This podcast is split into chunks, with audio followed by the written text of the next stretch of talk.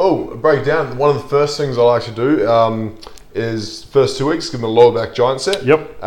We can actually talk. Do you want to talk about that specifically? Yeah. Max just recently did a post on that. If you haven't seen it, please check it out on his page. Go on to it. Yeah, so lower back giant sets. The first time, the guy that basically invented them, or I hate to say the word invented because I'm sure it was done, 100 years ago, just in a different way. I'm sure bodybuilders would have done it to build their back at some stage. But there was a guy who used to work with a Polygon group. I think it was called Ryan Farley, and he came up with this idea of lower back giant sets. And then one of my coaches that I've had, Tom Hibbert, put me through them in the first 2 weeks. I trained with him, and ever since then I've given them to plenty of clients with good results. So essentially, what it does is you fatigue the hamstrings, but with a leg curl. That way you isolate them, and I like to throw in like a drop set or like some kind of partial movement. Or some full force reps, some Sorin Yates blood, sweat and tears reps. Yeah, but you destroy the hamstrings, and then you do it depends on their training age. It'll be 1 to 3 hip-dominant posterior chain movements. And because the hamstrings are so fatigued, the lower back takes over and you get the most agonizing pump in the lower back. Specifically, which muscles in the lower back? Oh, we're just spinal rectors, really? Yeah, jacking the spinal rectors to the absolute 9. And this is something that I have to more so coach people through, and I give them warning before they do this. I go, look, your lower back's going to burn, and it's going to burn hard. And how I explain it is that, you do a really, for guys more so than females will understand this, but when you do a really hard arm pump and you get a massive pump and your biceps are burning, you don't feel like you can lift your arm up. I tell people this is how your lower back is going to feel, and don't be afraid of that feeling. Embrace it, because that burn is essentially going to create strength and growth, and your body's going to adapt to that. Yeah, it's something, a whole society is just afraid of working your lower back, basically. Yeah. Everyone's been drummed into from, since they're little, don't lift with their back. I remember we had talks at school, don't lift with your back. Yeah. It's a bit and so you get drummed into it. So when you get this feeling, a lot of people don't know the difference between a lower back injury and their lower back muscle being worked, because there is a big difference. But if you haven't experienced it before, it can be quite uncomfortable, but it's something. And it is honestly agonizingly painful. It's something you just have to push through, and it's really good if you have a training buddy or just someone to shout at you while you're doing the reps. Exactly. I highly recommend this to all my clients that do it and have done it. It's something I do say to you is that afterwards, spend 5 to 10 minutes on your phone, laying on your back, doing nothing. Do not hop in the car, because if you hop in the car and your back's still burning, you're going to hop straight back out on the side of the road and just lay down to get the pressure off. So you're going to lay down. And get the pressure off, because there's been many times I've driven home from the gym in a rush to get out of the gym after doing some sort of lower back work, and then just had to pull over on the side of the road and lay there like a stick because I can't move. Oh no!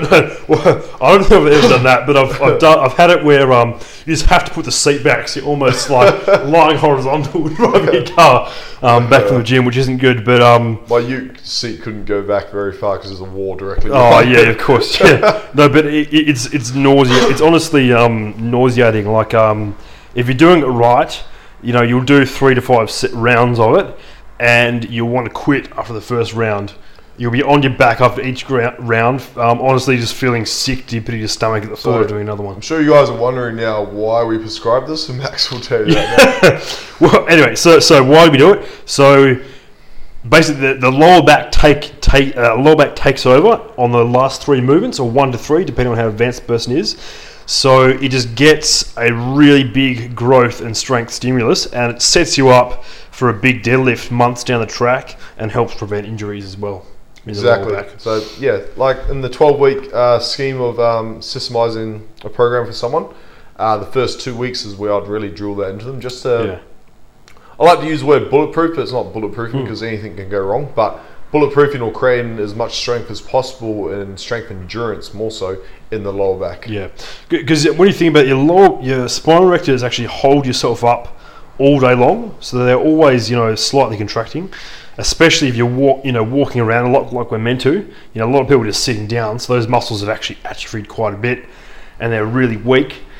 But there's quite a few slow twitch fibers in there, so you can go a lot. You can break the rules a bit. You know, I don't normally do giant sets, but it's one case where giant sets and higher reps can actually make you quite stronger. You know, as a base phase. Yeah, and there's a common saying in the strength work that you can only build a pyramid as far as high as you can, wide as you can build the base. So having that muscle mass or having that strength there as a base, it means that you can build your strength ceiling a lot higher as well. Yeah, exactly. Like if you've got a strong lower back, you potentially can actually increase the size of your upper body if you've never done any much lower back work. Yes. Because now your body's going to feel a lot more safe, so you're going to increase your neural drive to your upper body muscles. Exactly. So could even get bigger biceps.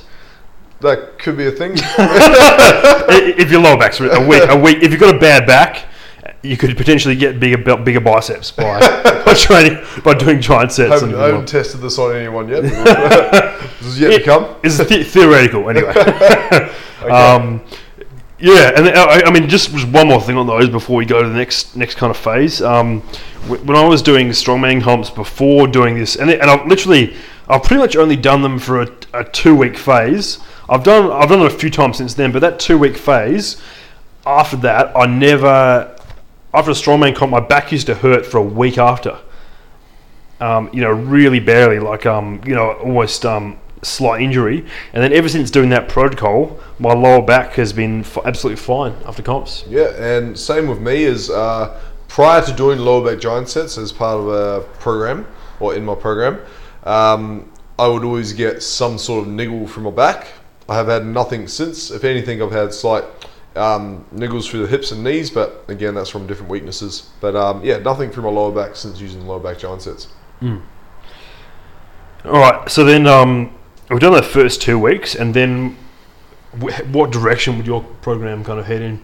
I would start increasing their time under tension, so going into paused snatch grips or paused deadlifts, things like that. So still deadlifting on the deadlift days, but if we're talking specifically about deadlift, on the deadlift days, then I'll start adding in things like pauses and that, and like different positions of the deadlift they're weaker on, depending on the person, but generally the position they're weakest in, spend more time there for X amount of weeks, and then I'd, as the program would progress on from that, I'd go up into, do you want to talk about pauses first, or we covered those? So second phase, I mean, obviously it depends on the situation, depends on the person, but in general, it's still, if we're talking about 12 weeks, this is week 2 to 4, so week three and four.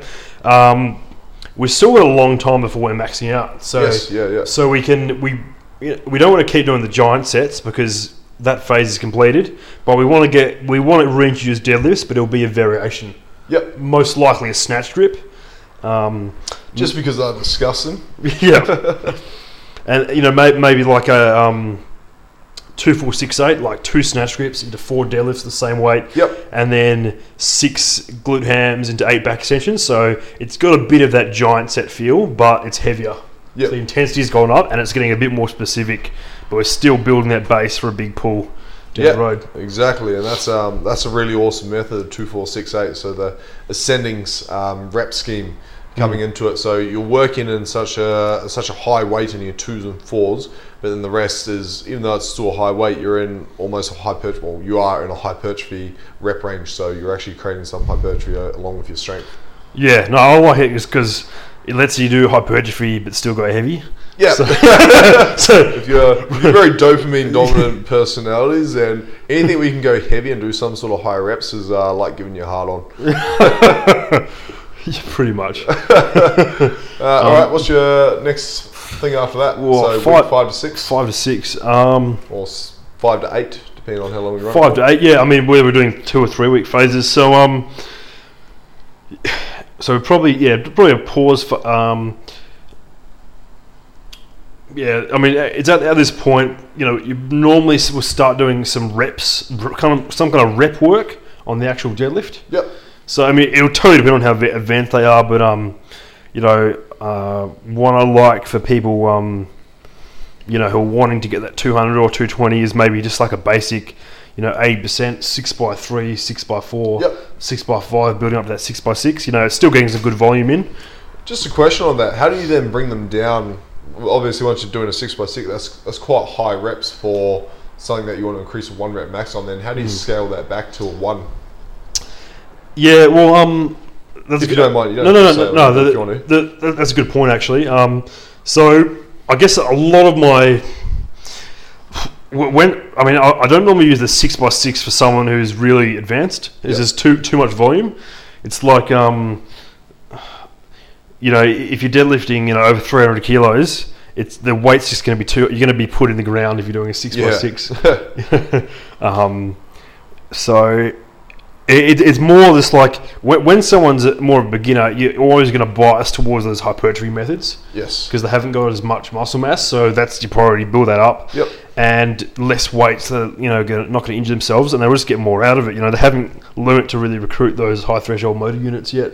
Yep. And benefit from heavier weight. But getting on from that, so say someone did come off a 6x6 and you wanted to pick them out, and you got like 4 weeks, I don't mind. And final week being testing? Were you testing? Yeah. So I might do deficits for two weeks. Yep. Going up to working up to a heavy single on a deficit. Okay. Yep. And the goal on that is 90% of their goal. Yep. 85 so from 90%. 6x6 to the next week, 90%. No. So you build up. So. You might go a 5, 4, 3, 2, 1, and your last set's about 85% of your goal, and then the week after you go to, or maybe 75, somewhere in there, 80 to 85%, and the week after you go to a really heavy deficit, maybe a 5, 3, 1, 1, 1. So you're dropping the sets back, increasing the jumps between weights, and you work up to a heavy deficit. So like I'm training my little brother at the moment, and he just did like a 200 kilo deficit. So he actually did 160 and was meant to do 180 this week, but it flew up. So he went to 200. So he got a 20 kilo PB on his deficits. Strength runs in this family of calls. Back strength anyway. Yeah, back strength, yeah. Anyway, so yeah, he did 200 deficit. And then from there, basically we'll deload next week. So we might pull 200, which will feel easy because he's just done a deficit with the same weight the week before, and then we know the week after he's going to smash 220 from the floor. Yep, there you go. Yeah, so that's one way of doing it. There's a few simple ways. You can go to like a 5x5, 4x4, 3x3, but if you got 12 weeks, it's going to take you a few to get down to one. So yeah, I mean you can do it. Yeah, but you can do it in over a month. You just got to. You know, just pick your weights correctly, so you're not overextending yourself. You know, you never want to pull the max deadlift every week. Yeah, you're not. Yeah, try not to. Unless you're like Matt. Yeah, our CrossFit, our past strongman follow that has we've lost to CrossFit. Yeah, who's an absolute animal and absolutely insane. Yeah, just a different breed of human. Yep. If you haven't seen him, check him out on Facebook. What's his? On Instagram. Yeah, what's his handle? It's Mass Productions 88 or something. Mass Productions. Yeah. It says it in the name. Yeah. So and no, we're just joking about him because we've we always wonder how we can recover from some of his training. You know, deadlifting. Basically to failure with over 300 every week. Yeah. It was definitely a different type of build of human, that man. Anyway, bit off topic there, but anyway, we'll go back to you. So, what are some of the methods you use in that kind of middle phase? So, you've gone from the snatch grips. How do you transition over to a max? I'd build up. So each week I'd go from 80, 90, 95, then eventually to 100. I'd use methods where I'd do chains. So I'll do example, just use an example. Let's say I did 3x3 sets of twos with chains, and then I'll do 2 sets of singles with no chains. So that would be more speed rep focus. So that's just another way to get there and build up to singles for someone. Yeah. I mean, yeah, like lots of different methods. Like sometimes I'll, more advanced guys, I'll throw in like a pause snatch grip actually the phase before they peak. Yep. Okay. And I find that just dull. For some people, that just dulls in that technique, and then it's the same as the deficit, and then heavy pull snatch, at a higher percentage. Well, high percentage of that exercise. Yep. It's still not that heavy because it's a hard exercise. But I find the 2 weeks after, your deadlift just flies up. That's interesting. I haven't actually heard that before. That's yeah, a good one to try. Because I mean that's a bit unique because it's going against the kind of specificity, principle. Yeah. But I found it's definitely worked quite well for the people I've used that on. Yep. Cool. A little bit of a different take on that, but I mean it definitely depends on the person. Even like sometimes I've gone sometimes I've gone straight from a 2.468 and then straight into a peaking and they've got a PB. Wow. Yeah. But that was because it's very individualized. Yeah. Sense. I mean that was like there's a client who responds quite well to volume, but that's not our normal approach. And even that, it probably wasn't ideal, but I still wanted to get that base in, prioritise getting that base over performing that particular comp. Yeah. And he that guy pulled 280 at under 80 kilos. So yeah, that's pretty awesome. New Zealand strongman record. So it definitely worked. Yeah. Specifically for your strongman clients and your deadlifts, obviously there's different deadlift variations in strongman.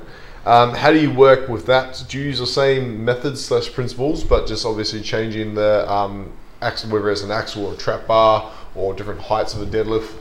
Yeah, look, it's an interesting question because each deadlift will affect you a little bit differently. Like axles, for some people, can be quite stressful on the back, so they need a bit less volume on axles than from the floor. But it's still. You always want to prioritise the conventional as much as possible. Okay. That's going to be your base, and that's the most common. So you always want to prioritise that. So in programming, would you put that before the event deadlift? Or? Oh no, okay. So it's generally too much to have both in at once. Unless different days of the week. No. I still like deadlift once a week. Or you mean different phases? Oh, okay. So basically, when you haven't got a comp up. You'll work on your conventional. Okay, yep. Unless you've got a massive weakness on another deadlift. Like, I'm sure at some point, I still haven't got around to do it. I need to do a phase where I really work my axles hard. Yep. Because I'm quite weak from that position. Yeah. It's really shit without straps, in case you haven't seen the video. Well, what's your best deadlift without straps? Without straps was... 260. Yeah, I did 270. Oh, okay. Oh, years ago. With an axle, I should have said. Oh, axle. Oh, okay, yeah. Okay, we won't talk about that one. Leave that one out. Okay, I thought we were talking about like over-under. Double hand. No, I'm pretty much too stiff to over-under now. Like, can't get it supination on this arm. Yeah, fair enough, yeah. All right. Anyway, yeah, okay, so basically, work on conventional. Or building a base, and then when you get close to comp, we just focus on that variation and get real. Well, not long. I mean, it depends on how serious the comp is. Yep. Okay. I've got a comp coming up, and I'm actually doing the comp variation as an accessory. Yeah. Because it's quite lightweight for you though, isn't it? Was it 265? 265, yeah. For a just below knee actual deadlift. And let's be honest, I'm going to win this comp anyway. So. Yeah. I've got to give the other guys a chance by not training a few events. Yeah. But normally, like say you had, say it was a serious comp, like Arnold's or Worlds or whatever, you do the comp variation, probably for 8 weeks. 8 weeks, like a full peaking phase. Yep.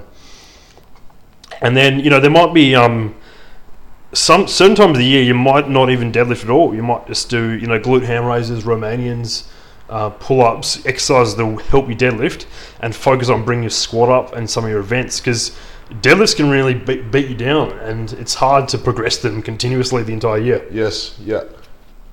I mean, there are some people that exempt that rule, they're absolute freaks of nature that can put on 100 kilos in their deadlift in a year. Yes. For the average person, it can take quite a beating to put on kilos each month or even throughout the year on your deadlift. Yeah. Yeah. So I know. I mean, a different one was the frame. So I've never really frame deadlift for Arnold. So I mean that one is a little bit. It's a tricky one because it's a little bit less back, a bit more quad. So when you start off, it's initially less taxing, but then the loads get quite high quite quickly. So then it can kind of become quite taxing. Yeah. You know, when you, because you can lift so much more than a normal deadlift just by the load. So what was the highest one of your clients got at the Arnold's this year on the frame deadlift? Paul got 380. Wow. Yep. Yeah. Yep. And he was under 105. Under 105. Yeah. Yep. Yep. Yeah. Did none of you break 300? You got 340. 340. There you go. So some big numbers from some smaller men in the strongman world. Yeah. Well, one of ours is still pretty big. Actually, they're both big. Yeah, well, bigger than the average human, but compared to the open strongman or the world stage in strongman. Yeah. So it is interesting, and that's I suppose something I'm still working out is, how do you train those different variations differently? And it's so individual, specific. Like the first, I really struggle with that below the knee pull. So there's been my first ever strongman comp, I got one rep in training with 245, and then on the day I sucked up and got 7 reps. Yeah, and this is why I actually encourage my clients to step forward and give competition a go, because you get, the same Max told me about, or taught me more so, was that you get another level of psych on the day, and it makes you do what you didn't think you could do. Even in the gym, you may have attempted it, you may have failed it, you rock up on the day and it's all what happens on the day. Generally, you're in a very hype mindset and you can go for gold. Especially on the deadlift. Yes. Yeah. Like if you're not beating what you did in the gym on the comp day on deadlift, you're doing something wrong. Yeah. I mean, I can understand maybe, squat and deadlift, you might not get that much of a boost, but deadlift, you should be getting quite a big difference. Yeah. It's more of an animalistic brute force lift than the other. Yeah, exactly. Lift. It's a deadlift. Yeah. Actually, that's another point to bring in too. Just going back to the beginning of the podcast, we talked about lack of leg drive and tightness from the deadlift. Something I changed in my training is that I used to do a lot of tap and go reps. Max pointed out and said, try to do your deadlift from a dead stop. This made me take about 40 kilos off the bar, but in the long run, it increased my deadlift double to what it was. So that's a good point, is that if you're really struggling with your deadlifts, check how you actually do your deadlift. If you're doing a tap and go, that's not a deadlift. A deadlift is where the weight comes to a dead stop, and then you lift the weight again. Do you agree? Yeah, no, I'd agree. It's good. If someone is just bouncing them, then that's not good. It's hard to measure the percentage of strength you get from that. Yeah, because you're gonna, if you bounce a bunch of reps and then plug that into like one of those one rep max calculators, it'll spit out this absolutely outrageous max. Yeah. Whereas if you dead stop them, you'll actually see where you're really at. Exactly. But the other thing, I do sometimes like doing them how Ed Coan used to do them, where he'd do like almost like a touch and go, but he'd lower it, stay tight, and then he'd keep tight, do a little pause, and then come back up. Yep, it's almost like a hover deadlift. A hover, but you're touching the ground. So, like 5% of the weight on the ground, or? Yeah. Actually, that's a really good way of putting it, is 5% of the weight on the ground. And I find they're really good, especially if you're struggling tight at the bottom, you can really teach you that tightness at the bottom. Yes, and then you got to learn how to get that tightness from that first rep. Yeah, so these are all ways to increase, like a lot of people get a hard on about just doing deficit deadlifts to increase their leg drive. There's many different ways, and that's another one, is adding that hover deadlift where you're actually only coming down 5% of the weight touches the ground, pause for a second, and then drive back up. So it teaches you to get a lot more power out of that bottom position of your deadlift. Yeah, you want to, a good deadlifter needs to be able to own every portion of the movement. So You should be strong lifting, 5 seconds up, 5 seconds down for 5 reps. Yep. If you can't do that without shaking all over the place, then you're avoiding certain parts of the range of motion with momentum. And this is something you see on bench press. Something I used to do actually was I used to rush through the bottom part of my bench press and bounce it out of there. I use that method sometimes if I'm trying to overload my chest, but generally if I want to go for max strength, I'll load up like slingshot and then drive out of it with a controlled eccentric. So going back to why I used to rush it, it's because my weaker part of my bench was at the bottom, so I'd try rush through that. This is quite common in most guys actually. The reason why they try to bench or bounce out of the bottom of bench presses because that's the weaker part of the chest, or they might not be used to going down to that range. They may only go down halfway. So if you're trying to rush through a point, it's generally because you've got a weakness in that point. Yeah, like you just got to go from a place of strength. So it's a weak mindset if you're trying to avoid what you're weak at. Yeah, so just stop being a little bitch is what Max is saying. You'll see. Someone who's accomplished, strong in the gym, they're in control of their reps the entire time. Whereas someone, I see so many guys, they're literally trying to avoid every hard part. It's like they're trying to avoid the muscles, any kind of muscular work whatsoever. This is something that I've seen a lot, and I've probably done many times in the past as well. Is just trying to avoid the. Avoid the hardest part of the lifts. Not everything is easy as a bicep curl. Yeah. All right, then.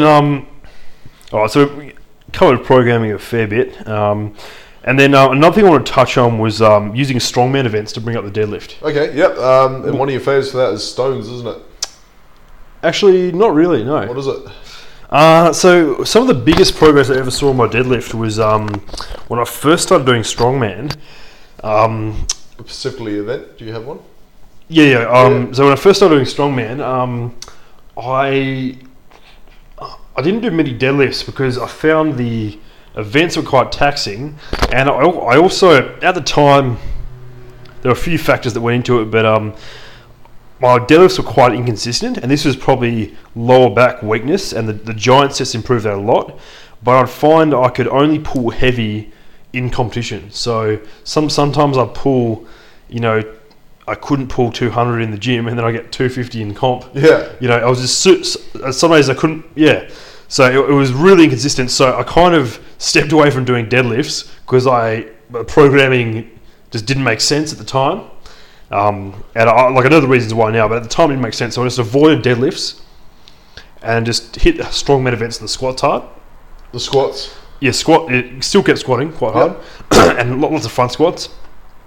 But then, probably the thing that helped the most actually was my first strongman comp, I held like a yoke. So a yoke, for those of you listening, it's a strongman event where there's this gigantic frame that's on your back, and you have to run with it. It looks like a squat rack.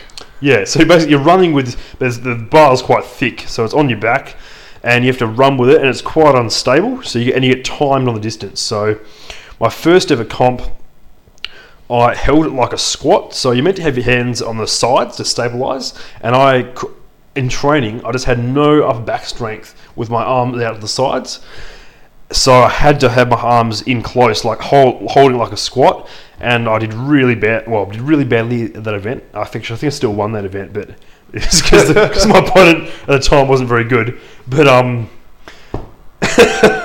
but anyway, but I knew like I'd done bad. I wasn't living up to my potential, and the organizer said, man, you need to really learn how to hold on the sides. And literally, that was it. Building up to running with 300 plus kilos, holding the sides of the handles, my upper back strength just went through the roof, and that really improved my deadlift. So probably yoke for me was the biggest one, and then farmers helped a bit. And that probably put 20 kilos on my deadlift without any deadlifts at all. That's pretty impressive. One thing I found, even though I didn't train it massively, but doing stones helped me with my deadlift. More for back strength because it'd been a while since I've done Pacific lower back strength. So that was probably the most specifically targeted lower back exercise I'd done. And I found that actually helped regain some, may have lost strength from my lower back. Yeah, right. Do you see that relating over? Oh, no, I can. I think it's definitely part of it. I think... for me, that just didn't hit the right areas for my deadlift. You're already strong there. Yeah, Max was born with like a jacked lower back. He came out of the womb with this like lower back muscle looking like abs. Eh? And I'm like, oh, that's his back. I'll turn him over. Oh, what's that?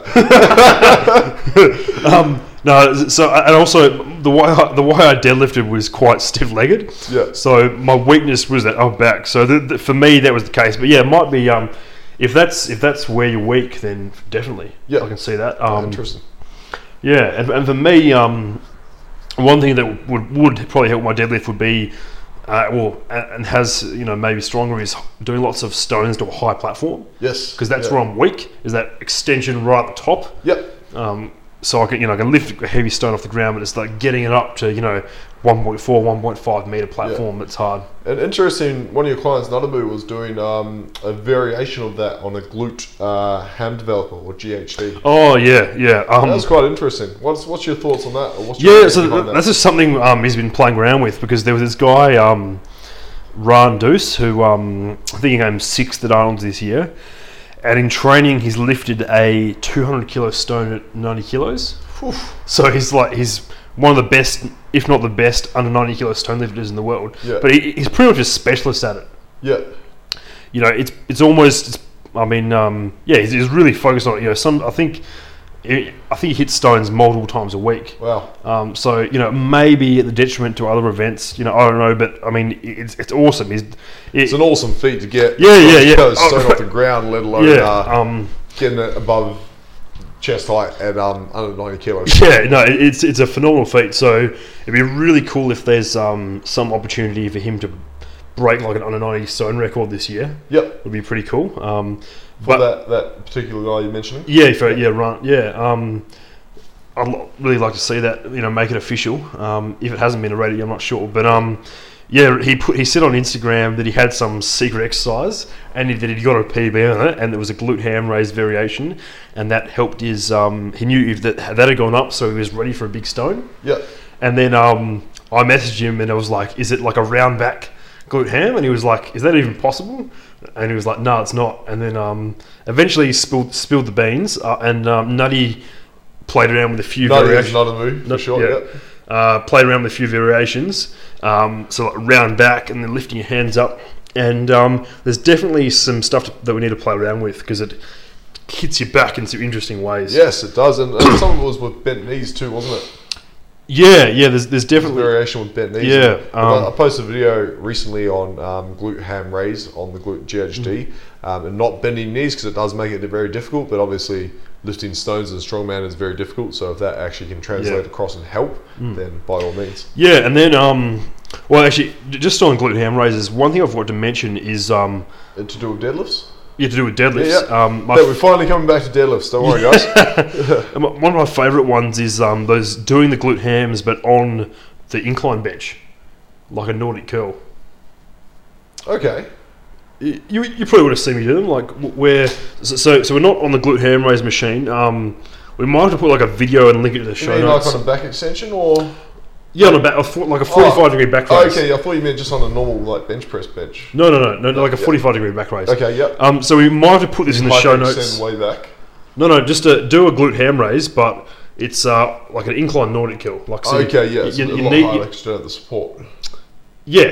It's like the one where someone's holding your feet on the ground. Yep. But it's a little bit more progressible. And how does that help with the deadlift? I felt it a lot more intensely. There's this real sticking point right out of the bottom on that movement. Yep. And what did that feel like in the deadlift? I felt like a lot more strong through the middle, actually. Middle. Okay, interesting. Yeah, that would make sense, I suppose, if you're coming out of that. Yeah. Yep. But really the whole movement, like as soon as I put those in, I noticed that was when I started, you know, hit those runner 300s last year. Yep. That was like one of the big things. Watch out for this video. Max will be doing this exercise demonstration. So you guys know what we're actually talking about. Yeah, well, you've got show notes on here. You can link like show notes. Sure. Yeah. Sure. This is my third time using this, but I'm sure I know. No, we'll put something in the description. Yep. With a link. There's no what we're talking about, but I really like that exercise. It's almost to the point where people have asked me what equipment should I get for my gym, and I'm like, before you get anything else, get a 45-degree back raise. Yes, I could not agree on that more. That is definitely a great exercise. Yeah. If you haven't done it, yeah, you'll have to see this exercise and give it a go, because it really hits the hamstrings in a different way. Yeah. All right, does that pretty much tie up everything for the deadlifts? Like, there's probably a bit more we could talk about, but is there anything else you want to how did you find the strongman stuff helped you deadlift overall? Do you get some good increases? Yes, specifically for the training, because my squat had to go up so much, that helped a lot of my leg drive. Because there was a period I did my first official strongman comp 7 weeks before, which was a qualifier for the state strongman competition. 7 weeks before that state strongman competition, in that qualifying competition or event, there was a squat at 235. I'd only got 3 reps on that. 7 weeks later, there was a 275 kilo squat, which I knew at the time, judging off what I just got, I wasn't going to get, so I had to work really hard in increasing that up. I didn't actually work a lot on my deadlifts. I worked a lot on my squat, and I did a few stone sessions, and with that, after the week after comp, I had a PB on deadlift from 240 to 250, and then week after that, I went in and competed in a powerlifting competition and got 260 on my deadlift. So I think the biggest things that came across was probably the squat going up and the stones. So basically not deadlifting. Yeah, basically not deadlifting for 7 weeks and focusing just on getting my squat up. Yeah, there you go. And doing a few stone sessions. When I say a few, it was probably about 2. You make it sound pretty easy. There's a lot of hard work involved in that, so a lot of times I felt like just going, fuck, I do not want to squat today. But, just getting under the bar and getting it done. Like, there's nothing... Like, it doesn't matter what you're trying to achieve, and especially with the deadlift, probably, like Max said, the most taxing lift of all is that you have to have the mindset going in that you're going to lift today. You can't go in there half-assed with a deadlift. With a squat or a bench press, you can go in maybe a little bit less of a mindset, but deadlift, you have to know that you're going to lift the fucking earth from the ground. So yeah, it's a lift where you have to have all your ducks in a row. So if you've had a late night the night before, had a few drinks, you're not going to be hitting your numbers the next day. Yeah. If you haven't eaten enough the day before or the day of, you're screwed. Yeah. You can't mess around when it's a deadlift day. No, not if you want to take your deadlift seriously. And this is what this podcast, this episode is about. Yeah. Is how to take your deadlift seriously. If you notice, we've spoken for over an hour, pretty much just on different topics to do with deadlifts. We're both very passionate about deadlifts. And there'll be plenty more to come in the future. You got anything else you want to add? Yeah, actually, I was going to say an interesting story about the biggest progress I ever made on deadlift. Yep. Which is something I don't necessarily recommend, but it definitely works. So, when I was starting training, one of the first programs I did with this Ed Coan 10-week deadlift program. Yeah. Or 12-week, I can't remember. Coan Filippi, it's quite a common one. And it got me from 150 to 170 in 10 weeks. Okay, so that's pretty solid. But I wanted more, so I jumped on this program called Fast Paced Fitness, and it was this. Sounds very promising. Yeah, but it's from this. Anyway, I won't go into the details of it. It was on this website that's now no longer around. It was had some interesting training ideas, but the it was 4 days a week. And 3 days in a row of heavy deadlifts. So day one was something like 3x3 at 90%, and then it went like 2x2 at 95%, and then it went singles at 100% on the third day, and then you had a day off and you did singles at 80% for your light day. Wow! So it was just ridiculously heavy. Anyway, 2 weeks went from 170 to 190. Wow.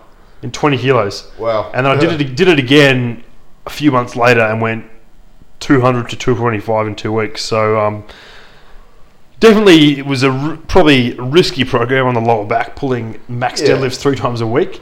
But for that phase I was in, it worked really well. So just an interesting program. And one I haven't really given to anyone because it's not very safe. But just a reminder, there's not really any hard and fast rules. A lot of different things can work. Yeah. And something we actually haven't mentioned during this episode is the reason why or how frequently we would recommend deadlifting. Yeah. A heavy deadlift for some people might be once every 2 weeks. Yeah. Or might be once a week.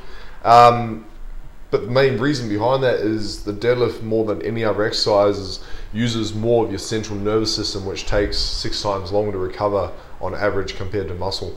You want to make your notes on that? Yeah. So I'm a big fan. I'm only really going to 100% on deadlifts every second week, and I'm even finding for people that aren't that advanced, they actually get way better results by holding back and only pushing every second week. So that's been a bit more of a rule with more advanced people, but I'm finding everyone does better if they do alternate heavier and light weeks. Yep. Well, by light I mean you're just going 10-20 kilos off what you do on the heavy week. It's not like a mess around in 60% session. You're still shifting some weight. That's you have to. I like how Max says anything around that 60% max mark is just messing around. We need to be hitting 70% of your max to have any strength increase. Yeah. On most exercises, there's a few exceptions. So that's one big thing. And then there's only so many max deadlifts you can pull in a year. Okay, that's interesting. Well, what's a average recommendation for max deadlifts pulled in a year? Well, if you're actually going to make progress on each one, it would be probably 3 to 4. Okay, like a quarterly deadlift. Pretty much, yeah. Yep, that's interesting. If you're actually going to make gains, if you just want to hit a max deadlift for fun, but you can't expect to make progress if you're hitting them 10 times a year. Yep, exactly. That's probably one of my biggest mistakes, is I like to prove to myself that I am strong, because I'm like a goldfish and I forget that I am actually somewhat strong. So I need to prove to myself that I could actually lift the weight. That's a good way of putting it. That's about it. Anything else you want to add? Yeah. No, that's a good point. You just gotta have faith in yourself sometimes. Yeah. You got to remember when you're actually training at a lower percentage of your max, that's not a representation of your max, as in other words, that's not your max weight you're trying to pull. You're actually training. There's a difference between displaying strength and training for strength, and you got to realize that when it comes down to deadlifts, more importantly. Yeah. Is that about it? Yeah, that's about it. Well, how about we just finish on a number one tip for increasing your deadlift? Well, number one tip, I'd go back to the very first thing I said, is increase your lat tension. And if you can't do that, increase your lat strength. Yours? Compete. Sign up for a strongman comp. There we go. And you'll see more progress than you have training for a comp than you have in the previous few years. Do a deadlift competition. So heard it from Max. Yep. Do it. Hold yourself accountable. Yeah, 100%. All right, cheers, guys. Thanks for listening. Cool.